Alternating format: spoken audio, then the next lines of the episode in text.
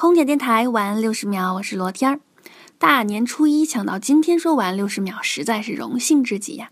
我不会告诉你，其实我是用一块两毛三的红包贿赂了一下我们台长，才抢到这个机会的。有很多话想说，六十秒必须是不够的。首先，感谢一直以来支持空姐电台的朋友们。特别是我们空姐电台幼稚园的小朋友们，以及每一个世界上愿意去倾听我们声音的你，每一个你，祝愿每一个你在岁月流转中成长并快乐着。